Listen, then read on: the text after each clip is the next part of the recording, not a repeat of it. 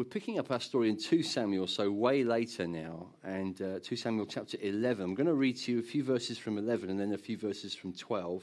So, a couple of chunks of, of writing here.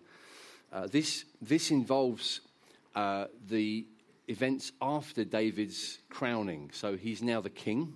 Uh, he's, he's come out of the, the hazardous time of his life, it would seem.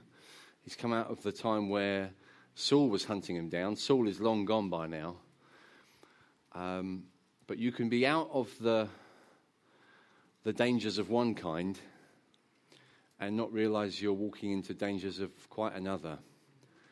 And uh, you all face various phases in your walk.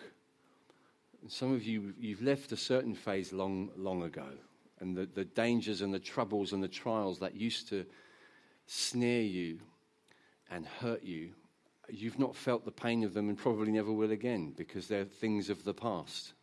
And that's good. it's nice to know that some things are gone. Uh, but the reality is that until we see Jesus, we'll have new enemies uh, at different phases of our lives and uh, different kinds of trial. And so, to prepare yourself wisely for the season you're in and to know what you're likely to face next is one of the important skills, I suppose, of Christian manhood. You are all different men, but you're also men at different stages. Some of you are in your youth, and youth is so different than middle years. Some of you are in your middle years, and you know that youth is different from middle years. And some of you in your later years. And, and there is a whole list of things that are just different about each. And the temptations and the weaknesses that come with each are very different. Um, and so you mustn't fool yourself sometimes into thinking because you're, def- you're you seem to be successful over the apparent foes of your teens that you're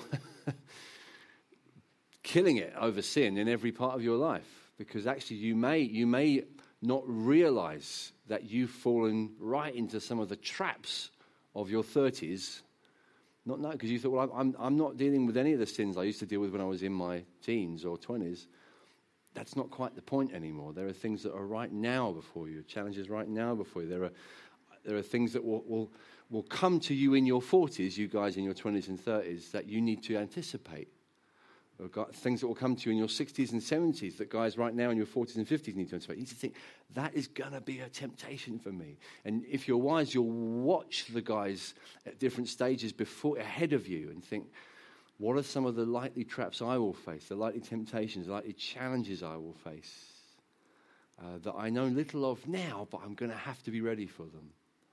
And so phases are important. But I want to talk to you about the, the well known temptation that David faced in 2 Samuel chapter 11. This is one of the, the famous episodes, one of the sadder episodes, probably the saddest in his own life. And, and talk a little bit about temptation, but actually, I want to talk to you just as much about the antidote to it, which is contentment. Contentment. That's the, the big theme I want to bring out before we finish. So let's get straight into it. I'm going to read to you from chapter 11. Um, and, uh, and we'll read up to verse 17, then, then jump to the end of the chapter, and then the, the first few verses of 12. In the spring of the year, the time when kings go out to battle, David sent Joab and his servants with him and all Israel, and they ravaged the Ammonites and besieged Rabbah. But David remained at Jerusalem. It happened late one afternoon when David arose from his couch and was walking on the roof of the king's house that he saw from the roof a woman bathing, and the woman was very beautiful. David sent and inquired about the woman, and one said, Is not this Bathsheba, the daughter of Eliam, the wife of Uriah the Hittite? So David sent messengers and took her. She came to him, and he lay with her. Now she'd been purifying herself from her uncleanness. Then she returned to her house, and the woman conceived, and she sent and told David, I'm pregnant. So David sent word to Joab Send me Uriah the Hittite. And Joab sent Uriah to David. When Uriah came to him, David asked how Joab was doing and how the people were doing and how the war was going.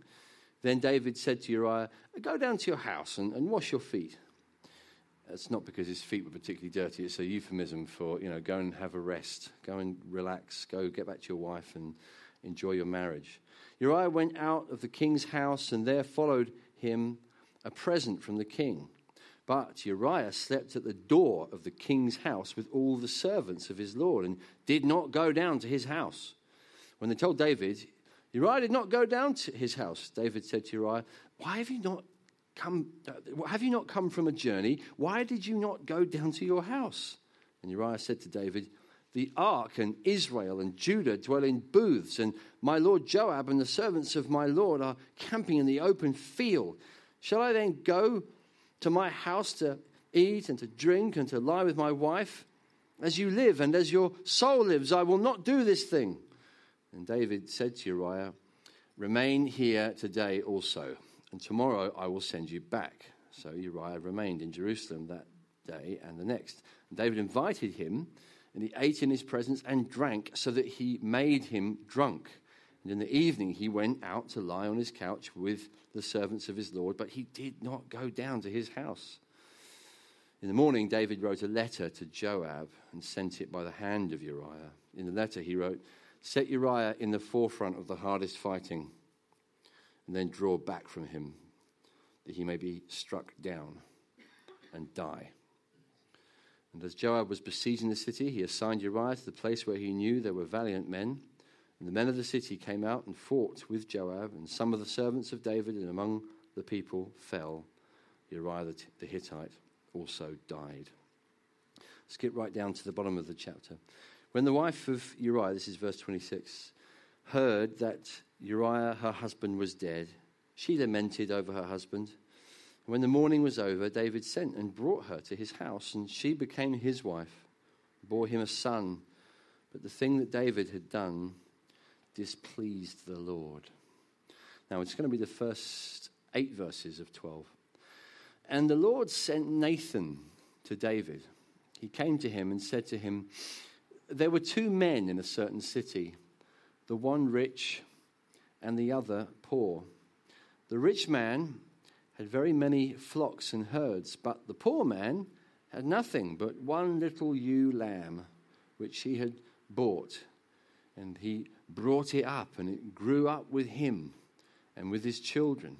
It used to eat of his morsel and drink from his cup and lie in his arms, and it was like a daughter to him. Now there came a traveler to the rich man, and he was unwilling to take one of his own flock or herd to prepare for the guest who had come to him, but he took the poor man's lamb and prepared it for the man who had come to him. Then David's anger was greatly kindled against the man, and he said to Nathan, As the Lord lives, the man who's done this deserves to die and he shall restore the lamb fourfold because he did this thing and because he had no pity. Nathan said to David, You are the man. Thus says the Lord, the God of Israel I anointed you king over Israel, and I delivered you out of the hand of Saul, and I gave you your master's house and your master's wives into your arms, and gave you the house of Israel and of Judah. And if this were too little, I would add to you as much more. Let's just pray together one last time. Father, we thank you for today. We thank you for your kindness to us as men in this room, that you've loved us, you've foreknown us, uh, you've cherished the thought of us and cared. You've known our stories, you've, you've followed us down and chased us down through our lives, pursuing us with kindness and mercy. We thank you for your plans for us. We thank you that you look on your people with delight, not with disappointment. We're so grateful we have such a, a good and kind Father. and such a Savior in our Lord Jesus, given for us to bring us into this union we have with you. Grateful that you have plans for loved ones at home. I think of wives that's probably at home right now, wondering what's happening, and uh, perhaps mums or sisters, or perhaps just friends who are just praying for what happens here in this room today. We want to pray for your great favor to rest on us for this last chunk of our time. In Jesus' name. Lord, we want to pray that the impact of it would be exponential, that the fruit from it will ripple out, will go out. Will, the fruit from it will, will, be, will be great, Lord, in our lives, but also uh, in the lives of those whom we reach out to, those we serve, those we interact with. We pray your blessing, your best blessing. We pray it for Hope Church. We pray it for Ipswich. We pray for the other churches represented here. We, pl- we pray that the Spirit of God would come and bring about the kind of flourishing and blessing that only He can. We pray in Jesus' name. Amen. Amen. Okay, so this is a story of, of uh, sexual sin, sexual failure, which is uh, famous and uh, kind of archetypal. It, it, it, it sets the, the, the, tone, I suppose, when it comes to this subject being dealt with in, in, in the Bible, uh, in many other places. It's, it's famous. Um, it shows something of the importance of sexual purity. It, it, it resonates with what the Bible teaches from the beginning uh, about the sanctity of marriage, uh, about what God intends for marriage, uh, not just for itself, but what marriage represents. Marriage means something, it points to something greater than itself, and because of that, it is profoundly sacred. It's a great mystery, as Paul calls it in Ephesians chapter 5.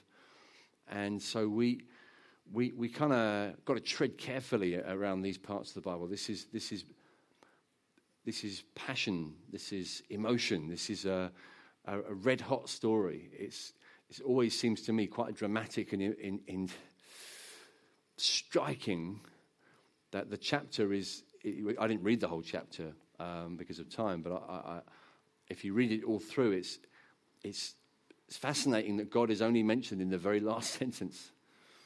Uh, he's kind of apparently absent. I suppose that's, that's a clever literary device. That's the writer being clever, showing how David was operating. Operating as if God's absent, operating as if just, just keeping God very much outside the framework. But you can never keep God outside the framework. He's there. He's there. Even in apparent absence, He is present. And uh, he's there at the very last line. The thing that David had done displeased the Lord. Displeased the Lord. Friends, just to stop and think, what does that mean? I suppose we could easily imagine, you know, displeased as in ticked him off, uh, made, made him uh, look forward to giving David a good talking to. A little disappointed with David. Perhaps just seeing the Lord as a nothing more than a rather trivially minded, fickle kind of judgmental finger pointer who, who, who just looking for the next opportunity to burn us with, with, with anger and disappointment or whatever. Just some of us are, are, are, parents and we know what it's like to have to keep telling kids off, and you, you can get to the point where you kind of feel I'm just a cracked record. I'm just, I'm just preaching law to my child, constantly saying, No, stop doing that. How many times? You mustn't do that. You mustn't do that. And it's good for us to step back and think, That's not, that's not God. When it says it displeased the Lord, God's not just judging behavior, He, he, is, he is concerned about the things He should be concerned about. the thing David had done was so wrong It was so wrong. Sexual sin is so wrong. It, it, there's a reason it comes up a lot in the Bible, the reason it seems to get a lot of airtime, the reason it gets mentioned in a lot of men's days. Some of you are thinking, we nearly got through the day. Afraid not. pokes itself out at the end of the day, just like God does at the end of this chapter. Sorry, it's, it's important. Not just because there's a porn epidemic in the 21st century, not just because, well, there's these issues or that, you know, there's Me Too, there's not because of what's happening now, it's because of what, it's because of eternal things. It's because it really matters to God. We, we can't just, we can't actually, although we like to imagine it perhaps, uh, sort of unattach a part of our life, our sexual behavior, our, our bodies, and, and sort of attach it back on. That's what we do when we, when we do sexual sin. We, we imagine ourselves like a key ring with a few keys on, and it's like, well, I'll just take that key off, and then I'll put it back on when, when, it's, when it's done its thing. You know, I, I if I go um, running, I don't want to take a whole jangly bunch of keys with me. I might take one off and just go with the one key. That's, that's not an option when, with our bodies. Paul says in, in 1 Corinthians chapter 5, says, you, when you sin sexually, when you sin in this way, you are taking Jesus with you.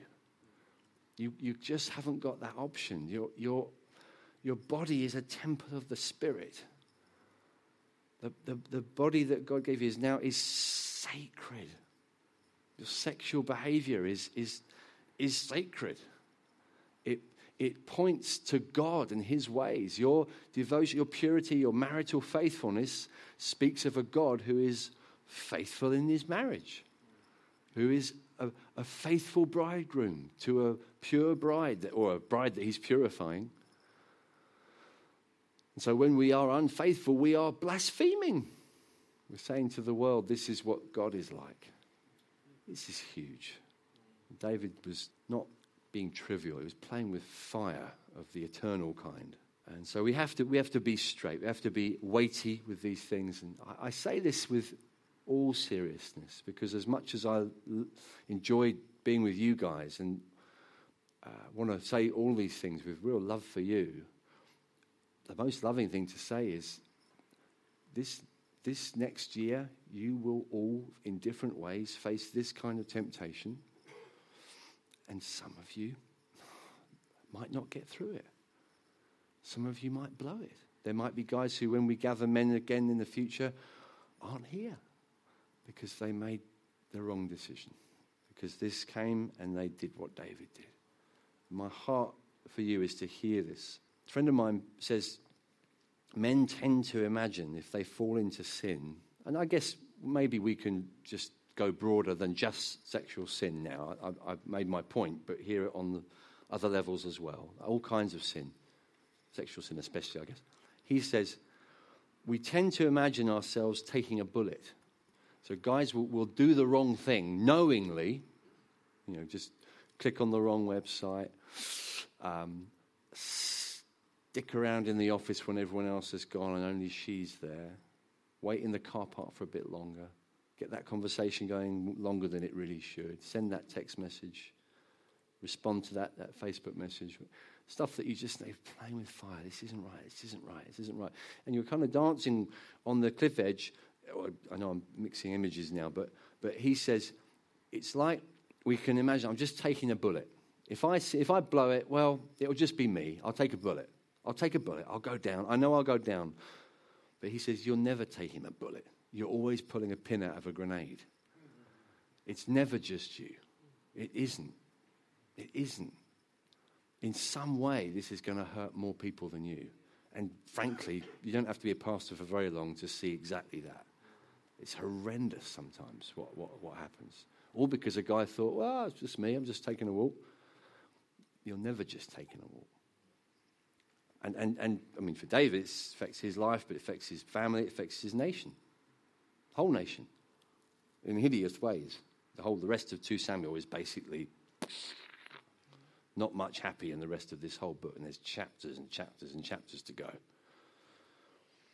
So that's a bleak picture. There's more hope that we can give, way more than that, but we need to face the reality and face the reality of deception if David, who, let's be honest, was godlier than any man in this room, I can't, let's, let's be real. There's, I mean, his love for God, his purity and devotion to God was like nothing that we could.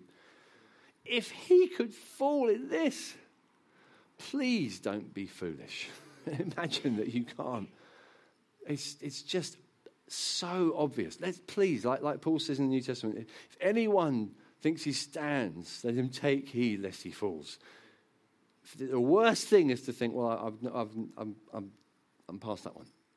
Won't work. The way it works, temptation, is, is, is, is it entices you and then destroys you. But you, you think that you're, you, you think for a long time after you've crossed the line, you can actually think that you're safe or you're able to reverse. Or a guy put it like this: a powerful illustration. Imagine a, a, a hunter catching wolves in the Arctic Circle. I'm told this is what they might do. They'd stick a bayonet in the ground and put blood on the blade. And wolves are attracted to the blood, the scent of the blood. So they'll come over, they'll lick the blood on, the, on this sharp bayonet. And because of the frostbite, they won't notice their they won't notice that they're cutting themselves. And eventually they're basically drinking their own blood and dying. That's how to catch a wolf. it's, it's as simple as that. They just they're drawn over by something, and eventually they are drinking themselves. They're drinking their own blood. That's, that's, what, that's how it works. A temptation, just a little bit of pleasure. All, this, all that Satan has to give us is a little bit of pleasure. Eventually, he can have us hooked, he can have us uh, self destructive. Uh, what I want to do, though, is look, first of all, at why David got into this. And, and there's one really big answer to give at the outset that I want us to unpick a little. And that is right there in verse 1. It's, it's just an embarrassing sentence it starts with. In the spring of the year, the time when kings go out to battle, David sent Joab. Then end of the verse, and David remained at Jerusalem. There you go. That's it right there. David wasn't at war. Remember what we said in the first session? He's a soldier, and there is a real enemy. In fact, Joab has gone off to fight the Ammonites in what was an important war. Uh, it turns out, a, a chapter earlier, that war is described, how it began, what it came from, and it was a war that eventually Joab won. It's a, a war that was good, a war they were meant to win. David had delegated it. I, will stay back in Jerusalem. I'll stay back at the palace. He wasn't at war. And the question is are you? Are you at war? Are you in your heart signed up for battle? This is, this is inescapable because Jesus called us this way. And you know what we said earlier? I don't mean literally. He didn't. When his, when his disciples turned up with us, one of them turned up with a sword, and he told them, "Not that's not what I mean." But at other points, he was very clear. He says, "Do not think I've come to bring peace. I've come to bring a sword." If you, if you want to follow me, you, you're coming to war. It's a battle. You have an enemy.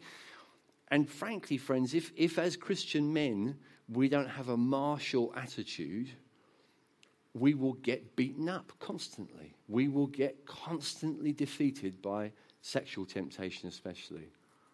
And it can be as simple as that. We haven't been thinking like soldiers. We haven't. We've not been, we've been thinking as though things will, we will drift into success. You will not drift into success in the fight against sexual temptation. You will not. You need, you need to hear that. You, you're, you're hoping for that, and you mustn't. You must give up on that. You won't drift into it. It's time to, to fight. It's time to think, right, I'm going to be warlike on this. I'm going to be brutal. I'm, I'm, Jesus talked about cutting things off. He, again, he's, being, he's making the point strongly, all right? He's, he's trying to get our attention. Be brutal. Deal with your, your deal with your time. Deal, get, get into relationships of accountability. Deal with your modem. Deal with whatever. Just do what you have to do. Do what you have to do. It's, it's, the stakes are high. So fight, fight, be a fighter. It won't work if you just drift. I hope you're hearing me. This is, this, is, this is life or death for some of us. I'm not trying to freak you out unnecessarily. I'm trying to help you to not waste years. You might think, well, well, I'm not, it's not, you know, I don't live in David's. This is an ancient book. It's not my nine to five. It is actually. It really is. There's a war that you're called to fight in, you're called to win. So be brutal with it. But why wasn't David there? Let's just unpick this for a, there's a few layers here to really help us. What stopped him in his in his warlikeness that he should have had at this stage of his life? Okay, I'll give you a few suggestions why I think he may have been not at the front when he should have been. First of all, this is a war that it starts at the beginning of chapter 10. It's still going on. I wonder if there's a bit of disappointment in David, a bit of discouragement at how long things have taken, a sense of weariness with old battles carrying on that he thought were done. I thought by this time, I thought by autumn 2018, this situation would have resolved. I thought we would have got that extension built. I thought my budget would, I thought my finances would be fixed by now. I thought I'd have to stop spending money on my stupid car. I, I thought my marriage would be a little bit better by now. But, but it's still not right. I still got this problem. My kids are still being so difficult at the moment. And I, I've waited, and I've even prayed. Some of you have prayed and prayed, maybe prayed and fasted, and you've not seen the answer yet. And the book of Proverbs says, Proverbs 13, hope deferred makes the heart sick. That's a big verse, isn't it? When you've hoped for something, oh, it's still not right. You can get sick in here. Sick in the heart. That's a big thing to deal with. And it will lead you into vulnerability. Sometimes the default mode, the screensaver of our minds, is general discouragement. Just, that's kind of what we revert back to. We just live there. I just live there. I just feel generally discouraged. And, and uh, that's a battle, isn't it? I know what I'm talking about. When you go through seasons of life where I basically, that's where I have my flashes of joy, but I generally live in a place of discouragement. It's interesting to me when David prays his big prayer of repentance in Psalm 51 after the sin with Bathsheba, when he gets right with God. One of his, one of his prayers is, Restore to me the joy of your salvation. What's happened? Why did he fall into sin? He hadn't been joyful. Maybe for months. He just hadn't been rejoicing. There's no joy left for David. Guys who just make friends with discouragement. Like we said earlier, been holding the wrong hand for too long. Too long. Like just problem after problem, setback, and God doesn't answer my prayers. Just hasn't answered my prayer. And you're, this is the tape you're playing, this is the hand you're holding. You're, you're in danger, my friend. I made friends with a pastor about 10 years ago now, actually, um, who lives in another part of the country. Really good guy. In many ways, I thought, I, in some ways, his life pattern was similar to mine. Same sort of age, same sort of story. The reason I got in touch with him was, or reason I, I was, they got in touch with me was because his, he went through a crisis. He, he, he was unfaithful, committed adultery as a pastor, and just total turmoil. Marriage, family, church, chaos. Chaos. And uh, there's, there's, a, there's, some, there's a wonderful, happy side to it, and there's been some wonderful restoration. His marriage has been restored, praise God. But he, he was in the midst of the darkest. I, I remember I met him once and said to him, Tell me why. Tell me what, why did you do this? What happened? And his one, one of the phrases he said stuck with me. He said, Discouragement is dangerous. Discouragement is dangerous. Brothers, do you hear that? It's not a good place to stay. We get discouraged, yeah? Let's be real. We will get discouraged. You, you will definitely have to face seasons and moments. And some, some of you, it's a particular melancholic strain in you that you, you kind of, it's a big temptation for you. But you, you, it's not a neutral thing, discouragement. It's got a bias in it. It will drag you away from joy. It will drag you away from contentment. It will make you a little more vulnerable. It's dangerous. Be careful with it. Be careful you don't befriend it too much. Be careful. Watch your heart. Watch yourself. Second thing I see, or second suggestion, okay, disappointment. I wonder if it's similar thing, but a little nuanced. Just battle weariness. Battle weariness. And what I mean by this is it's interesting. You may have come across the idea of the, the kind of uh, the battle hardened soldier who's seen everything, been to every theatre of war, and is ready and hard and not frightened by anything because he's tough and so he can you throw anything at him and he's just just battle hardened the truth is that that kind of character is quite rare. So military historians will tend to say actually what's more typical is what we would call battle weariness where, where people say i could never go back to it again I don't want to go back. I don't ever, never, I just, I've seen too much. I've been there. I went to Afghanistan or Iraq or whatever. And I just, I couldn't go back. That's, that's more typical when people have seen real conflict, I guess. I wonder if David's, by this point, just weary of the bloodshed and the war, weary of the fighting, weary of the fight, and just we'd rather delegate it, rather pass it off to other people. I suppose there is a, there's certainly a, a certain kind of entitlement that could creep in when you've got others who will do things for you. It's perhaps a temptation for those of us with a high level of authority in our jobs, high responsibility. Some of you, you've got a lot of people you can push around. That's not necessarily a bad thing. I'm not saying that's bad. I'm just saying it can create temptations in you create a certain sense of entitlement and actually a certain sense of weariness with the pressure. I'm just tired of always being accused of things that I haven't got anything to do with. I, I, I can't help this situation. I can't change that. I, I can imagine this is why politicians are often falling into adultery. I think that's probably one of the reasons. It's because they get weary and entitled. I'm just tired of, all the time in the press or social media, whatever I do, I'm bad. I try and fix it, and then I'm bad again. And so, what's the just? And then just gradual. If someone would just understand my responsibility, no one understands what it's like to be in charge. It's so hard. No one gets it. It's really hard being king. Really hard. I should be allowed a little bit of gratification, a little bit of action with this lady. No, it doesn't. I just, I, I deserve it. I deserve it. Entitlement. Maybe that's what's going on as well. Third possibility, again, very linked.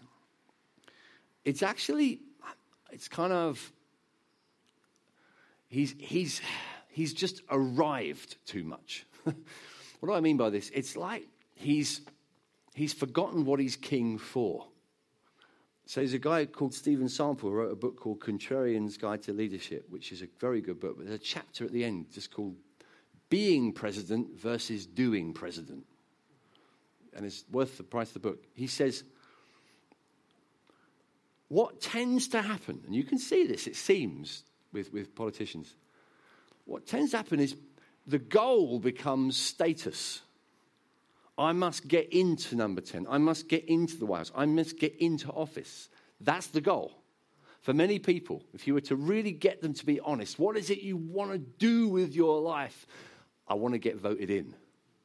That's what I want. I want to get into the job. Why? So I can have the job. So I can be the PM. So I can, I, I, want, I just always want to be that. But, but that's not leadership. A leader is someone who gets into the job because they, they have a vision of something great they want to do with the job. Politician is someone who's satisfied with the job. Maybe David's become a politician by now. Maybe. Maybe he's just content. Yeah, I'm the king. I made it at last. It was a hard road, but I'm the king. What are you doing? What are you doing at the moment? Is, have you seen the thing that you're giving your life to? Or is it possible that you've arrived? You've got it. You've got the post. You've set yourself this goal. I want to get this position on the organizational chart. I want to make headmaster. I want to be, I want to make deputy. I want to make chief of medicine. I want, I want to, what, I don't know what it is. I want to be chairman. I want to be CEO. Like, whatever. I want to be pastor. What could it be? And I've made it. Oh, that's it then, right? Just so that's it, is it? The next 20 years, just sit around? You're, you're a sitting duck. You're just waiting for distraction. You need, you need a dream. you need something that you're burning to do. I wonder with David. It's, I mean, it's hard to imagine this with David, to be fair, but who knows? That's, that's just that's something we should surely at least be aware of in our work, in our callings, whatever they are. I, I guess I guess at the heart of all this, for some, the season you're in will, will, will affect the way that this temptation comes to you. But in all cases, brothers, be thinking, what is it I want? What is it that you desire? Really, not just in a worship time with your hands raised. What do you want tomorrow morning? What do you want Monday morning? What are you waking up longing for? What are you thinking of? What are you, what are you losing sleep in a good way about? Because the desire that drives you will shape your decisions. And when, in a very flippant moment of sexual temptation, the question is very easily answered What do you want? I want her. I just want, I want this now. Right now. Let me ask you to, at every moment, think, I want God. Simple as that. I want God. I want God. At those times, if the beauty of God has dazzled you enough, the goodness of God, the loveliness of God has got your attention enough, if, he's, if the, the sheer wonder of God, and who He is, this, this God that we've been singing about, has preoccupied you enough and keeps preoccupying you, you your, your desires are more controllable. I want God. At those moments of temptation, reminding yourself, I have seen something more beautiful than that. I have seen something more stunning than that. And I want that so much. I want this God so much. I want this beautiful one so much. What are the wants that drive you? What is the I deserves that drive you? I deserve this. I deserve this gratification. Actually, no, you don't. Let's not talk about what you deserve. Let's not go there. That's a hard thought. What do I really deserve? Well, I read the Bible, I read what Jesus said about me. Not encouraging. What I deserve is pretty bad. So please, let's not yield to the entitlement of, oh, I deserve this bit of gratification. Not at all. Not helpful. I want, I deserve, I can handle. I can handle this. You can't, brother. You, you can't. That's why God's given you a church. That's why God's given you people around you. So, I mean, the last thing I would say as a probable weakness for David is his sheer isolation. His sheer isolation. That's the fourth one. He's isolated himself, obviously. He's back in Jerusalem pushing paper around. He's not, he's not on the battle lines. He's isolated from the front. And again, it's so dangerous for him. I, I would have probably lost count of a number of people that have come up to me, sometimes after a sermon like this, certainly in my church, and have said to me, Pray for me. I need help. I don't want to fall into sin. I'm struggling in this. And I will say, Great, I'll pray for you. Let's pray. Let's talk about this. Let's pray. And then I'll say, Right, now we've prayed. This is the next step for you. You need to get into a small group. You need to get into relationship with a few other men in the church who are going to meet with you regularly and ask you some of the difficult questions. And suddenly, all the I'm desperate for help is replaced by, Well, I, I don't think I need, I think I'm okay. I think I. I think this prayer has probably done it. The prayer, the prayer works. Excellent. I love the way you prayed. It was excellent prayer. You think, where did all the desperation go? I thought you were desperate. Well, I'm not that desperate. I'd rather isolate myself, thank you very much. What, what, are, you, what are you expecting? How, how are you expecting to win this thing? You, you won't. You really won't. I'm sorry. You just won't. You've got to have these brothers. You've got to have them. I just want Jesus. Well, Jesus always turns up with his friends. Have you noticed? And they're really annoying. All his Christian friends, they're Christian questions. But you, you need those friends. You do. You need them in your life so much. And so when your pastor or your whoever, whoever it is that says to you, you need to get in a small group. You need to, I, I, I don't really think, I, brother, please. Now, you, I'm not being legalistic. The, the, kind of small group, the kind of, let's, let's be creative. Let's, but you need to be in fellowship. You need to be in community. You need to have brothers. You need to. You think, oh, I don't, well, I don't have in this church. Well, fight, work hard, make them, get them, get them. You might be the first one. But create that culture. Do all you can to create it. It's huge. So let's talk about how Nathan deals with him as the last chunk of this, because this is fascinating. It's so helpful. This is so good. I love this. God sends Nathan, just like he sends us brothers, yeah? And you need someone who comes to you before, ideally. But say if, say whatever situation, maybe comes after, comes before the sin, comes after the sin. Either way, we need Nathans in our lives. God sends Nathan to David. And the way he does it is brilliant. I love the way Nathan does this. He's so skillful. He's like a judo player. He's like a judo player against a really overweight wrestler.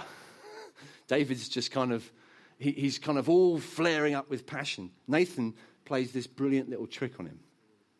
He, he, he, knows you can't go into the royal palace. Generally, today, you probably would struggle to go into the, the Oval Office and just sort of try and, you know, it's quite hard to impeach Donald Trump, as the Democrats have found out. It's not, it doesn't, it's not that easy. And, and so to go the, anytime to the place of power and try and take them down, yeah, you can yell all you like, but they're not going to necessarily move for you. They're not going to hit their conscience that easily. In those days, it was even harder because they didn't just ignore you, they killed you. so David's going to have to be approached with care.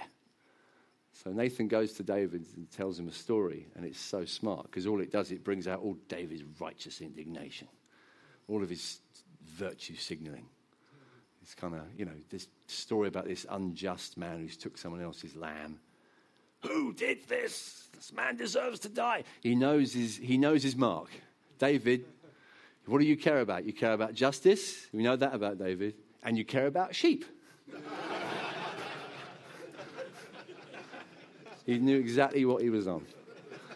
So, so David, David's totally fallen for it. Just whoa, whoa, fight this bloke lands right on the sword. You know, just get the judo player picks him up and bash right on the on the floor. You're the man. Oh. And of course, Nathan's completely cut through all of the foolishness, all of the self righteousness, all the falsehood. And then, and then he starts to speak to him about the heart issue. Now, I've been trying to deconstruct David here. Nathan follows through brilliantly. He says in verse 7 You are the man, thus says the Lord, the God of Israel. I anointed you king over Israel, and I delivered you out of the hand of Saul. And I gave you your master's house and your master's wives Weird moment in the verse, I get, you know, master's wives. Does that mean God's in favor of polygamy? No. Uh, first page of the Bible, you'll notice that. God's not in favor of polygamy. One way to see that is God's almost saying, if you're into that sort of thing, you had plenty of wives.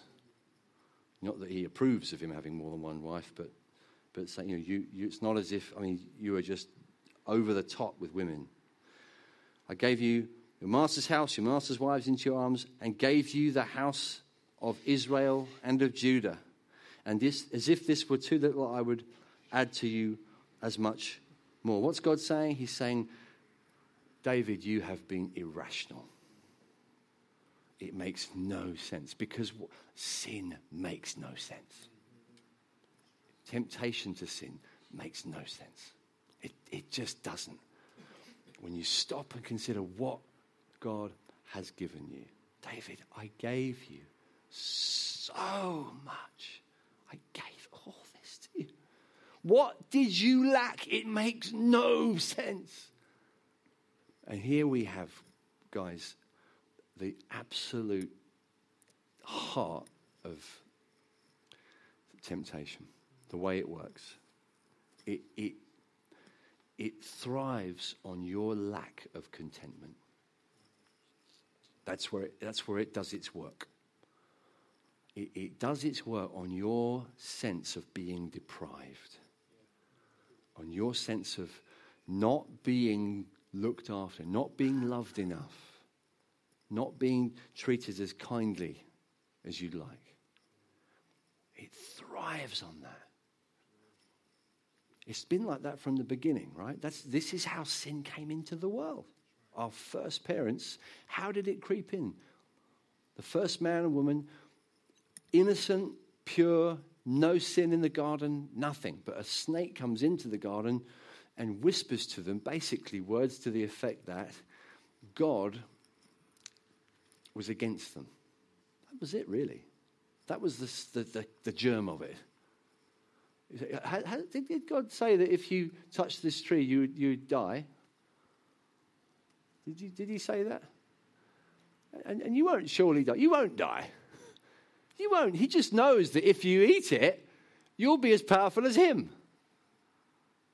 It's very persuasive. I tell you, some of you, some of your parents, when you're trying to encourage your kids on the right path, you sometimes see it in their eyes a sense, you don't want me to be happy. No, I do. That's why I'm saying don't do that. Because it's not going to give you joy. No, you must be depriving me. There's something about that that you don't want me to have. You don't want me to be happy. You don't want me to be joyful. And this has been our, our instinct from then, from that primal point in our history, ever since. The thing we've dealt with, the thing we've been, been diseased by, is this horrible false intuition that somehow our God, our Creator, does not want our happiness. He doesn't. He doesn't. He does not know what makes me happy. I know better than He does how I will be happy. I will be happy with this woman. I will be happy with this website. I will be happy with this illicit money. I will be happy with this gambling. I will be happy with this alcohol. I will be happy with this fix. I know how to be happy. He doesn't. That's what we tell ourselves. And it's wrong. We don't know. We don't know what makes us happy. We are wrong. We are deceived. We don't know. And when we trust the one who does know, he says, My joy I give to you. Pleasures at his right hand forevermore. Taste and see that the Lord is good. How blessed is the man who takes refuge in him. How happy, in other words, blessed is a bit of a religious word. How happy is the man who takes refuge in him? You want to be happy? Don't trust your idea of what will make you happy. Trust his. He knows much better, and he's given us a whole book, wisdom, how to find joy, how to find gratification, satisfaction, contentment. He's not holding out against you. This is why so often later in the Bible, when it gets to the prophets, these verses, Jeremiah, for example, in chapter 2, when God's dealing with his people who turned away from him to worship false gods who are wicked, horrible, disgusting gods. That, you know, things like the god that Moloch, who made them sacrifice their children, their babies. And they thought, oh, this is a good God. Yeah, we like the other nations worship this God, like this one. What is that about? Why would they be attracted? And God says to Israel, What wrong did your fathers find in me that they went far from me and went after worthlessness and became worthless? Then later in the same chapter, he says, Have I been a wilderness to Israel or a lack of a land of thick darkness? Why then do my people say, We are free, we will come no more to you? Have I been a wilderness to you? This is, the, this is the word of God to some of you right now. Some of you who are tempted towards sin, tempted towards the wrong relationship, tempted towards ending your marriage, tempted towards making dumb decisions. God says, Have I been a wilderness to you? Have I ever been a real wilderness to you? Why don't you trust me? Why don't you trust me? Here's the thing God sometimes takes you through a wilderness. Sometimes takes you through a season where it's not very happy, it's not very, it's difficult, it's painful. But we make the mistake of thinking that's Him.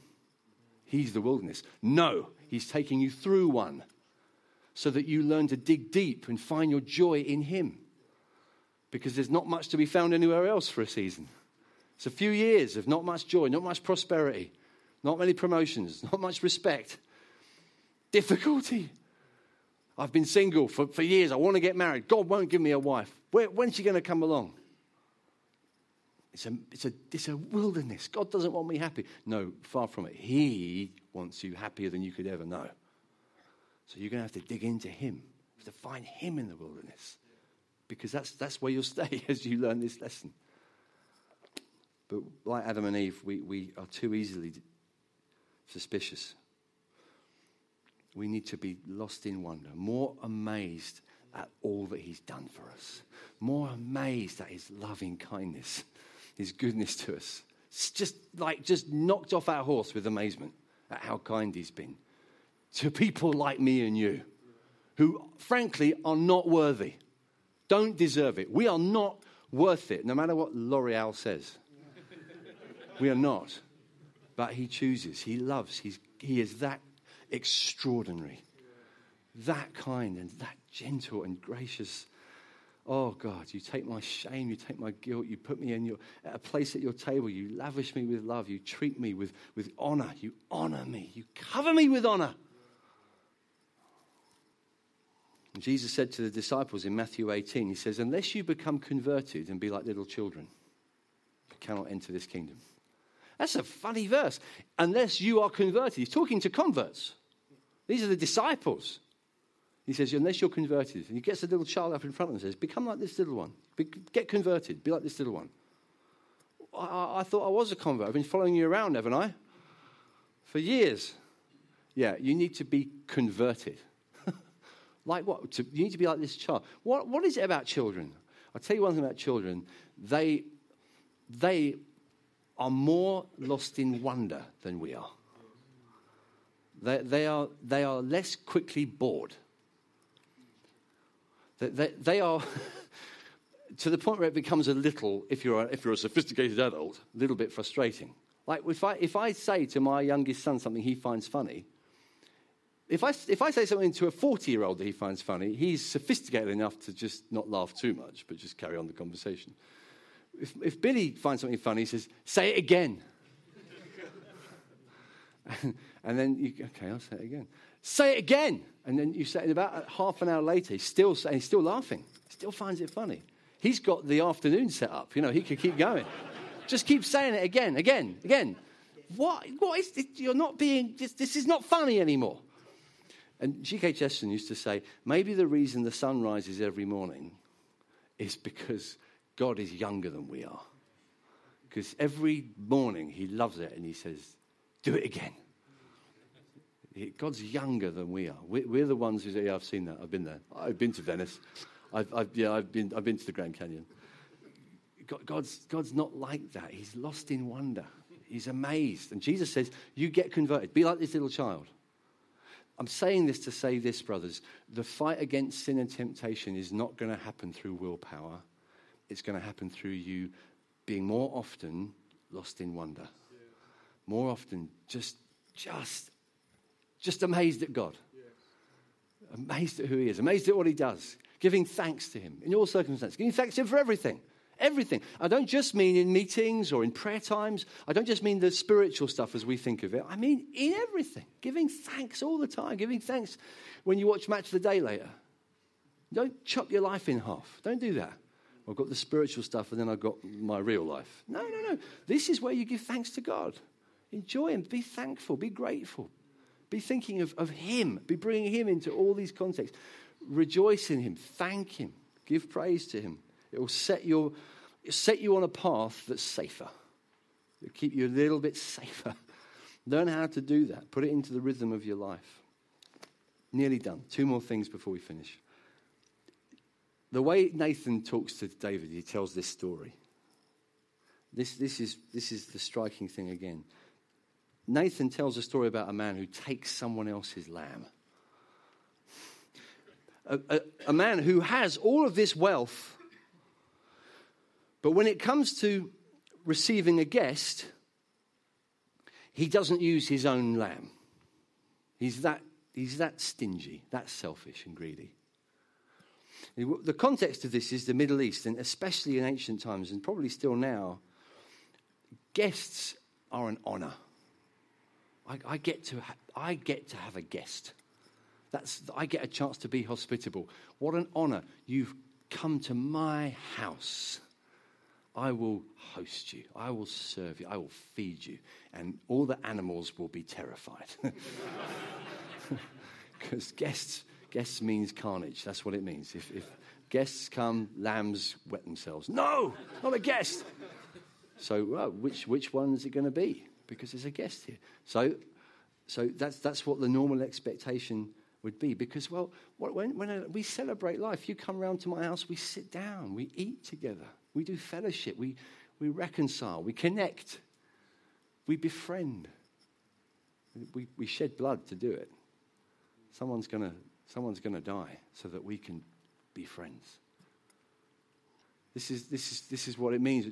Jesus, it says, when he came into the world, it says, the Son of Man came into the world eating and drinking. When, at the very beginning of the Bible, God, God starts history with a man and woman in a garden, lots of food, lots of food. Enjoy the food. When he turns up in, in the books of the law, it, it's, it's all in the context of of sacrifice and food. It, it, climax is when priests get to actually be in the presence of God and take the meat and the sacrifices. It's, it's, all in, it's all in the context of a meal. And then when God talks about the end of time in Isaiah chapter 25, 26, talks about a place of feasting. When God shows up, people feast. When God shows up, you sit down and you eat together, you have fellowship. When God shows up, you can relax and have fun and be together at the table. This has always been his way. The way Jesus told us to remember him was by a table, bread and wine. I want you to be together in fellowship over a meal. That's how we do things, says God. So, so when David's told this story about someone who, for the sake of fellowship with a stranger, goes and steals someone else's lamb, it's showing us the direct opposite of the heart of God. What does God do to welcome us into his table? When we, the strangers, come knocking, will we be accepted? Will we find a place at his table? Will he have a seat for me? Do I deserve a seat? No. No, after a sermon like this, none of us feel like that, do we? Oh, gosh, I'm so ashamed. Things that have been on my mind, the sins I struggle the temptations I fight, feel such a mess, feel so worthless. Would God ever accept me? With open arms. Oh, with open arms, he runs to us. Come sit down. I throw, the whole party's for you. You're the reason the band's here. You're the reason I'm dressed up. Come sit down. How, how did you do this? How, where's the animal? Where's the what's the lamb? Well, it's my favorite lamb. The one that it says that this, this man he treated the lamb like his daughter. Well, we have a father who, whose son is called the Lamb of God, who takes away the sins of the earth. God takes his best, his one and only, actually. Why? Why would he do this? So we could come and sit at his table. So scum like me could be at his table, honored as sons in the household of God. That's what I am. That's what you are. Isn't this incredible? This is the gospel. Nathan's saying, David, don't you know what your father's like? What have you become? And David's, David's given this opportunity. I've sinned against the Lord. And Nathan goes on to say, Your sin is forgiven. It's directly the next line in the Bible. Your sins are forgiven. How is this possible? How does this work? This is what God's like, friends. And then, just as a last thing, I, am kind of jumping points, but I want, I want to say all this before I go. he, he, he says this last line that I read to you in verse 8. And this is massive because I've been talking about contentment. And he says this at the very end of verse 8. He's listed all the things God gave David. I gave you this, I gave you that, I, I raised you up, I made you king. And then he says, And if this were too little, I would add to you as much more. Now that's, that's, that's huge, and we should, we should just reflect on it. What is he saying? What's God done for David? Well, David's been given, I mean, the, the, the, the, the scale of what David's been given blows the mind. But let's just call it simply that he has been raised up to be on the throne of Israel. That's, that's enough to get us staggered. But then Nathan's saying, but, but, but if that isn't too much, sorry, if, if that's not enough, if that wasn't, God would happily give you a bit more. Behold the generosity of God. That's what He's like. Do you understand? Listen, you, you never need doubt the goodness of God. He, because He doesn't give you every answered prayer instantly, listen, build none of your theology of the goodness of God on your disappointments. And even the things, even the disappointments, the things that you think, oh, I didn't get that. What do you think he's doing? He's working it together for good. He disappointed you, in your words, on purpose because he loves you so much. He will, he says in Jeremiah, I will not stop from doing good to them. It cannot stop. Even the things that we think are punches in the face from heaven are gift wrapped presents from God the pains and difficulties, even those, he works things together for good to those who love him. You cannot get it wrong. And so we need never doubt his goodness. And God's saying to David at this point, I would have given you more. I would have given you more. Now, hear, hear me, friends. That is, a, that is how we need to understand the theme of contentment. Because the danger is, after a sermon like this, when you hear me talking about be content with God's goodness in your life, what you might hear me saying is be content with mediocrity. You can't, no, you can't sleep with her. Be content with your mediocre marriage. Be content. You, you can't have this. Be content with your difficult life. That's, that's, what you, that's, your, that's your portion. Settle down. That's not biblical. It's not. That's not what Nathan's saying. I would have given you more, is what he's saying. It means, friends, that to be content with the real God means you actually spend your life dreaming about what else you could ask for. You do. That's right. Jesus was like that when he talked to his disciples. If you who are evil know how to give good gifts to your children, how much more would your heavenly Father give good gifts to you who ask? The, the, the, the invitation to make requests that Jesus made is phenomenal, way over the top. A good pastor would never say the things Jesus said crazy things. Ask anything in my name will be given to you. Ask anything. He's always talking like this. Have you noticed? It's just full of encouragement. Keep asking, keep asking. I want you to, I want you to accept, he said. I want you to understand my, my disciple, my beloved children. He said, Fear not, little flock. It's the Father's good pleasure to give you the kingdom. Don't be afraid. I, I need to hear that because I'm constantly afraid. I'm constantly thinking, I don't know if I can ask for this. Am I allowed to ask for this? People sometimes say to me at church, Am I allowed to ask for this? Am I allowed to pray for this? And I tend to say nowadays, I used to try and give clever answers, but now I've given up. I just say, Probably the best way to find out is to do it. There's only one way to find out. Just ask. Yeah, you, if he's your father, he'll, he will only give you good things. He'll only give you what's right. And so ask. These kinds of verses are there to lift our heads.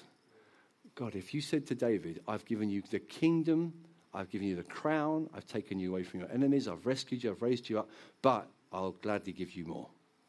Then, Lord, I need, I need a longer prayer list. I need to start asking much, much, much more.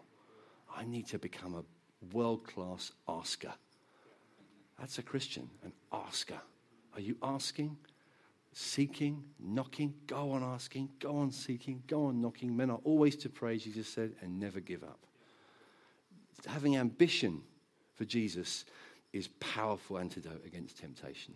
I hope you're ambitious, brothers. Are you dreaming? Are you, are you, what are your hopes and dreams? What do you want to do with your life? What do you want to do with this church? What do you want to do in this city, in this county? What do you want to do? What are the longings in your heart? The more you, you, you, you lose sleep for those reasons, the less you'll lose sleep for the other reasons. You start hoping again, dreaming again. Let's pray together right now. See, David was uh, given all this favor from God. And you think, well, that was David. David was God's favorite. David was, was, was God's anointed, the king. But he wasn't as great as his son, his descendant, the Lord Jesus, the son of David. He's the king of kings. And you are in him. That's where you are. So when you start saying, God, should I be asking for these things? Should I be praying these prayers? What can I expect from God? You can expect what Jesus has asked for. You can expect, you can expect to enjoy the blessings of being in Christ. You can, you can come as a welcome son, made worthy in Jesus. Covered with robes of righteousness, welcome at his table. Come and ask. Lift your head. Start dreaming. Start dreaming. Some of you, brothers, this is a moment for you, just as we get ready to close today. I wonder if there'll be some dreams just in these closing minutes. Some of you, just put, put your hands out in front of you. Close your eyes. It's a tough sermon. It's, it's tough. That first half, a lot of it is close, and you know it's. Frankly, for some of you, it is going to be a bit of pain because there's going to be some fighting you need to do, and there's maybe even some confessing of sin and just dealing with stuff, coming to other brothers. Maybe even for some, you need to actually go to a, a wife. Just, just maybe that's what needs to happen. I, I encourage you to talk it through with a faithful brother first, just so that you, a good godly man, that you know what you're doing. But there's some, there are some conversations that may need to happen. But to go into those conversations knowing that the person in the universe whose opinion matters the most could not be more pleased with you.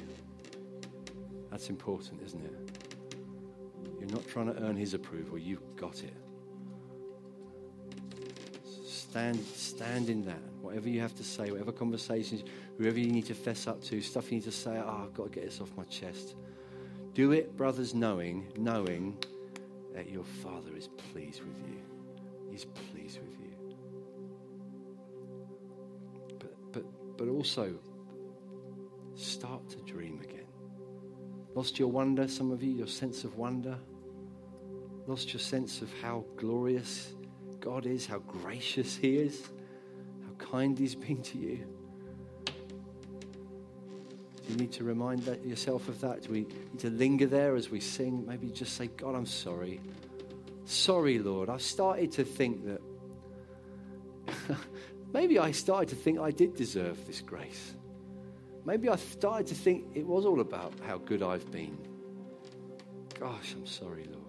It's all of grace. You've been so kind to me. I deserve none of it.